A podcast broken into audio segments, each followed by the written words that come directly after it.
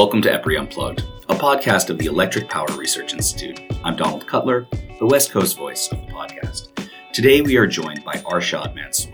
In January, Arshad took on the role of EPRI's president, in which he oversees EPRI's research strategy and execution, building on his years of experience as our SVP of R&D among other leadership positions.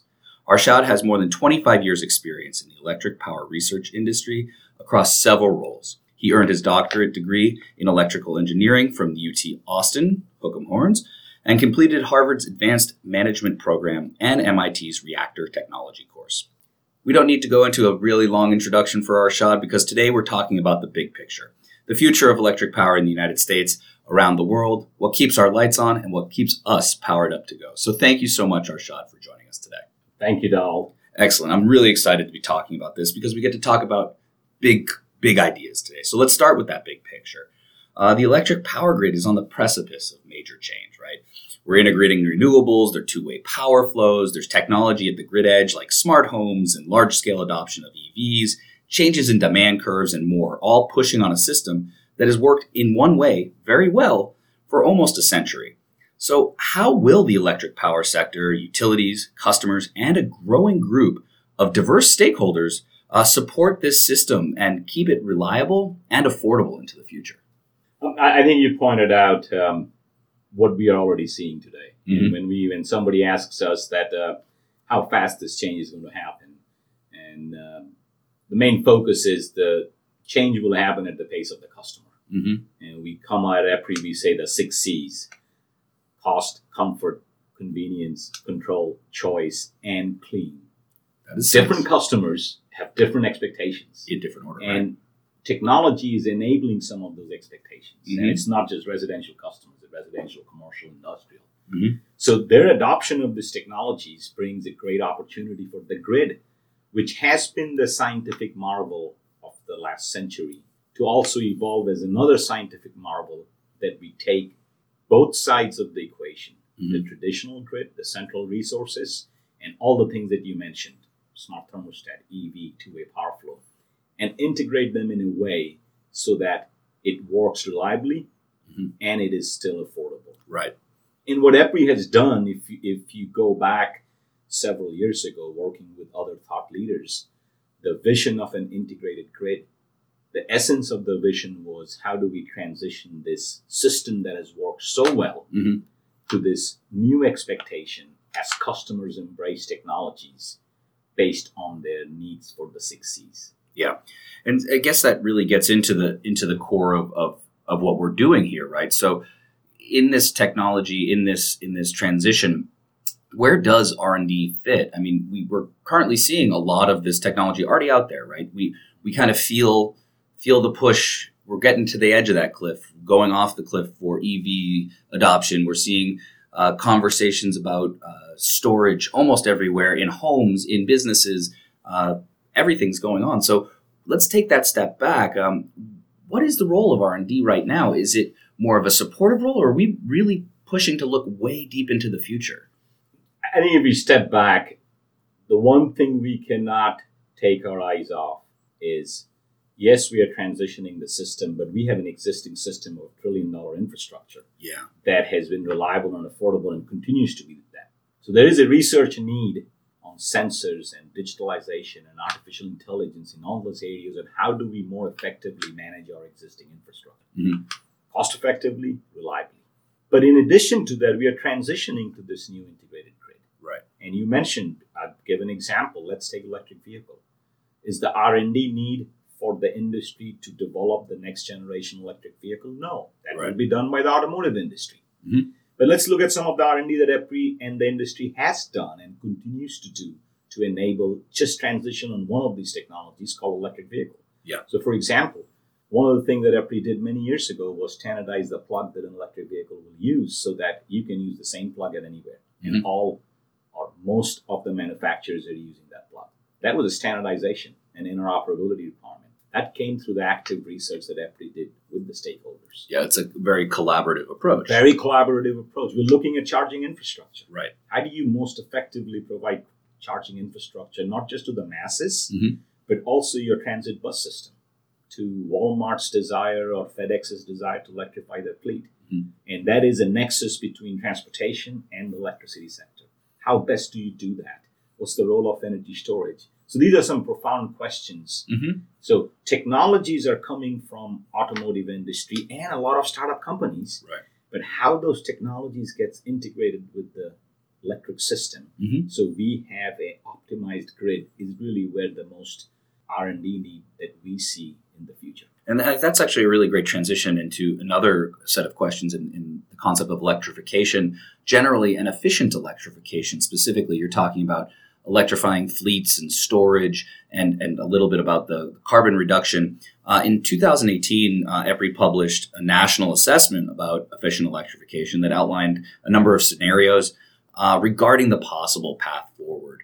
Um, and obviously, there's a lot of R and D that needs to be done. Uh, development of technologies, uh, deployment of technologies, another D that we need to talk about um, for this efficient electrification across our economy.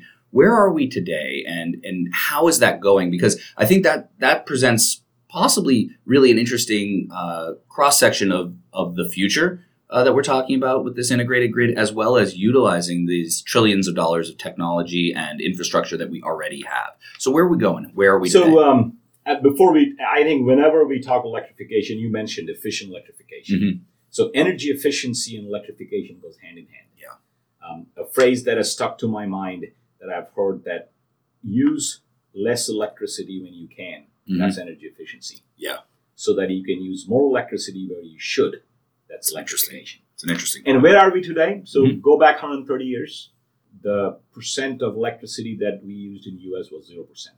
Mhm. We were in Chicago, the city of light. That's when the light bulbs, Edison came. Right.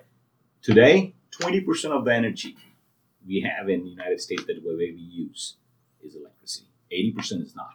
Right. So we've gone zero to 20 in 130 years. Our assessment is showing that with the with the technologies that are coming up in electric vehicle, transportation, heat pump, and other areas, Mhm. there's an opportunity. We don't have to wait for another 130 years to go from 20 to 40. We can cost effectively actually go to a place where maybe 50% Mhm. of the energy that we use to heat our home, to drive our cars, are coming from cleaner and cleaner electricity sources. So that's the amazing opportunity that the electrification study came up with. Mhm. And as we look at the electrification study, we should not also lose sight on what has helped us to continue to reduce emissions, especially from a US perspective, and that's natural gas. Yeah. And electrification and natural gas both will play a role in the next 10, 15 years to continue to reduce emission. But at some point, you have to also clean natural gas. Right. And that's the longer 2035, 2040, where we will have to address how to get to a clean energy future with natural gas.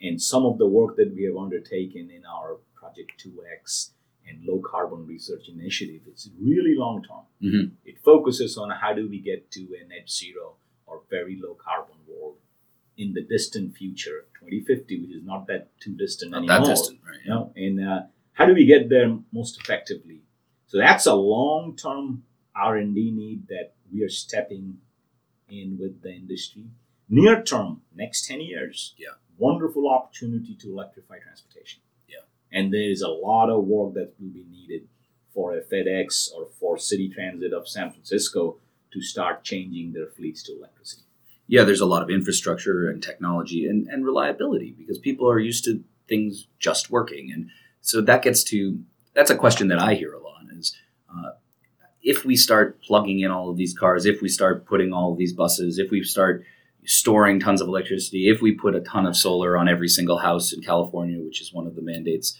uh, from the state here, uh, what does that do to reliability in this electrified future? That, that's a great question because if you start electrifying and 50% of our energy is electrification, maybe 30% of the cars are electric vehicle, Mhm. maybe FedEx, UPS, Walmart have changed 50% of their fleet, 80% of their fleet. There is a fundamental change that we would need in how resilient the energy system is. Right. The electric grid, especially, needs to be a lot more resilient to support that amount of growth in electrification, especially in transportation. So it's always good to have a long term focus on where this industry should go Mhm. to enable electrification and to enable a clean energy future. And in safety, we say that that our we aspire to have zero safety incidents. Right. I think we should aspire to have zero blackout incidents. Hmm.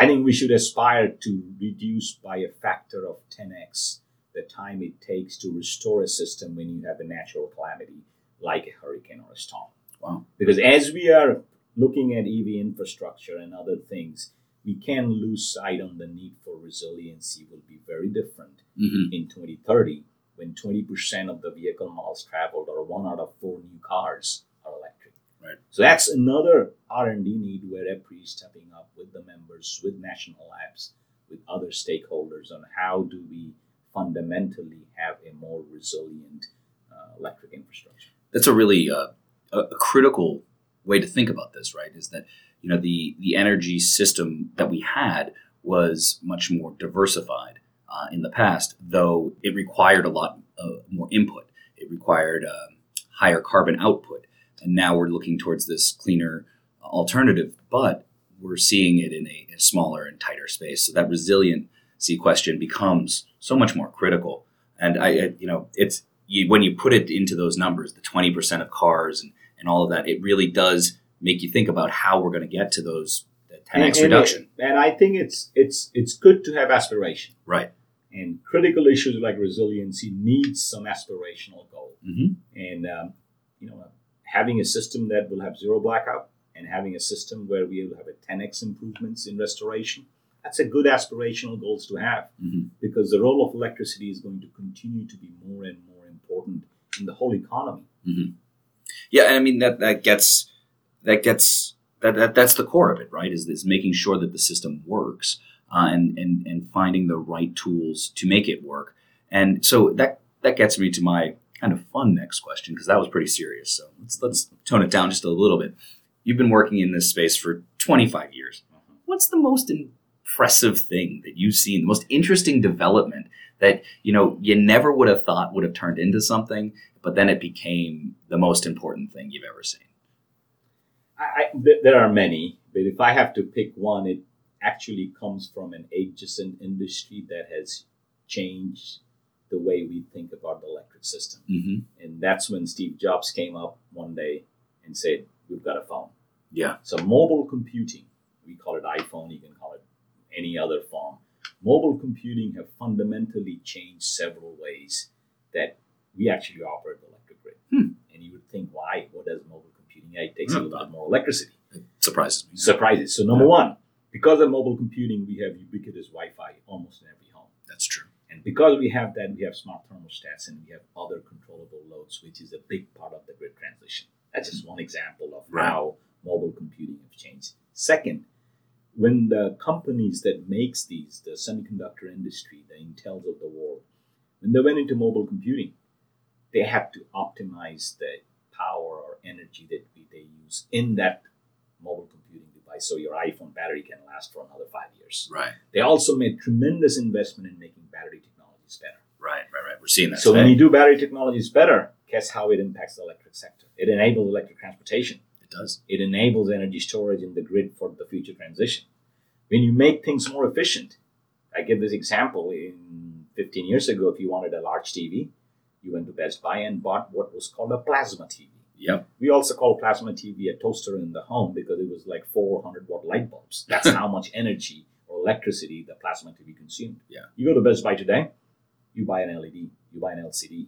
That's one fifth, one sixth of the electricity need. That improvement happened in a large screen TV because it first happened in an iPhone. Right. The iPhone screens became more vivid but less energy consumption. Right. So efficiency that was driven by mobile computing is starting to come in televisions.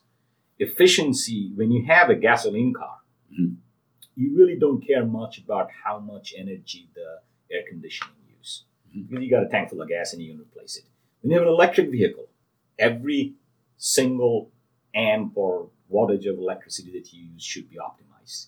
So they're now innovating in air conditioning, heaters in cars. One day those innovation will come in the electric sector. Your home will have a better heating system. So sometimes things happening in a adjacent industry could have a profound impact in our industry.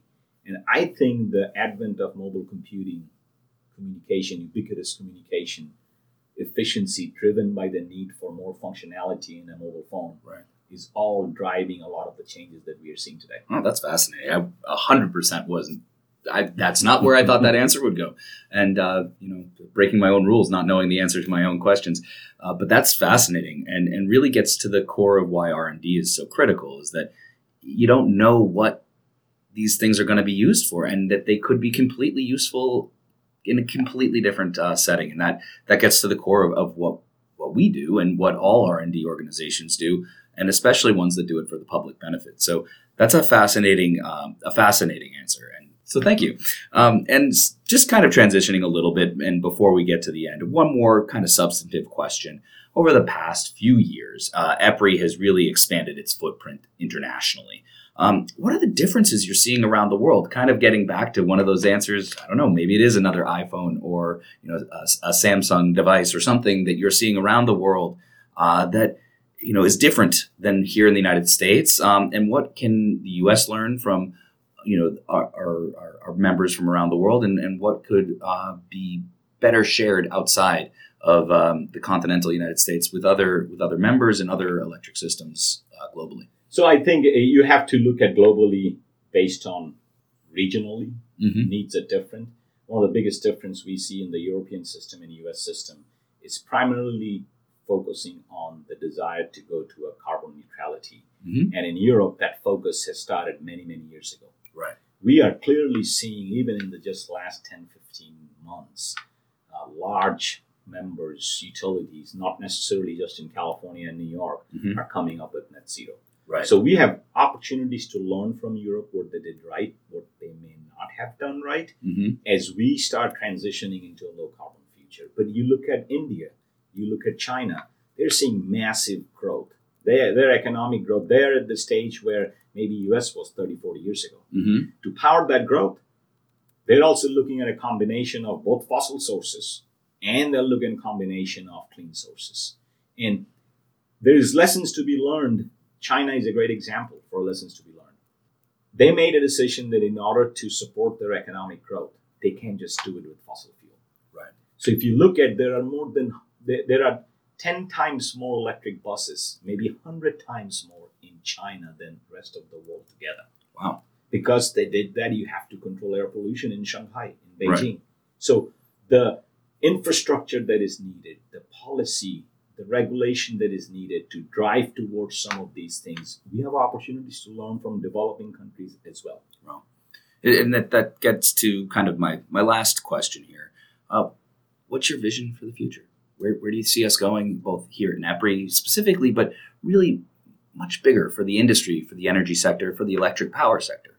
So I think it- it's um, and the more we start looking at how do we evolve to a clean energy future in the long term, Mhm. we start thinking about we can't just look at electricity as one source. The economy uses more than electricity. Right. The economy uses gasoline. The economy uses natural gas, and electricity has a unique opportunity to start reducing the emissions from the rest of the economy. In parallel, there are other sources. If you go to Northeast in very cold climate, a lot of folks still are using heating from heating oil. Right. If you move that to natural gas, you save carbon emission today. Right. So natural gas also has a role in the next 10, 15 years to continue to start reducing emission. So this interaction between electricity, natural gas, and then the opportunity that electricity one day may create another fuel like hydrogen. Right. That could be a substitute for natural gas in the long term. So now electricity becomes the fuel that is not just driving your car, but also creating additional fuel that is driving a plane, Mhm. that is driving a ship, that is powering a ship, that is powering the heating. So that future of an energy industry that relies on clean electricity, both for direct electrification, that's when you drive an electric car, Right. and indirect electrification, where is that clean electricity creates clean hydrogen and that clean hydrogen is driving a bus. Mhm. So I think that vision of the future is a vision that shows a thriving electricity sector, a thriving other energy sources that are coming from clean electricity, and how can we transition that in a reliable, affordable, and thoughtful way. I think that is the it's not just a question of the next decade. I think it's the question of the century and research, R&D, EPRI, national labs, and other research institutes are perfectly poised to address that challenge. It's extremely exciting. I mean, that's that, that that that's what gets me up to talk about it. I'm sure that's what helps you uh, hop in the car, hopefully an electric one, uh, and get to the office. Um, and so that's a, that's a really great way to sum this up. Is that we have incredible opportunity here in this space, and these were big pictures, and I'm sure that we'll uh, be digging down into them over the course of the next year, the next uh, months, and you know into the next century, hopefully uh, together, uh, forwarding and supporting the electric power sector for the benefit of the public. So thank you so much for getting to these big pictures. We hope to have you back to talk about some of the smaller pictures and some of the exciting things that we're doing. So thank you very much. And thank you to the entire EPRI Unplugged team, executive producer and host Amy Mills, editor and technician Matthew Oakley, and post-production and marketing Frank Ciano. And please remember to subscribe to EPRI Unplugged wherever you listen to your podcasts. And until next time, we're shaping the future of electricity.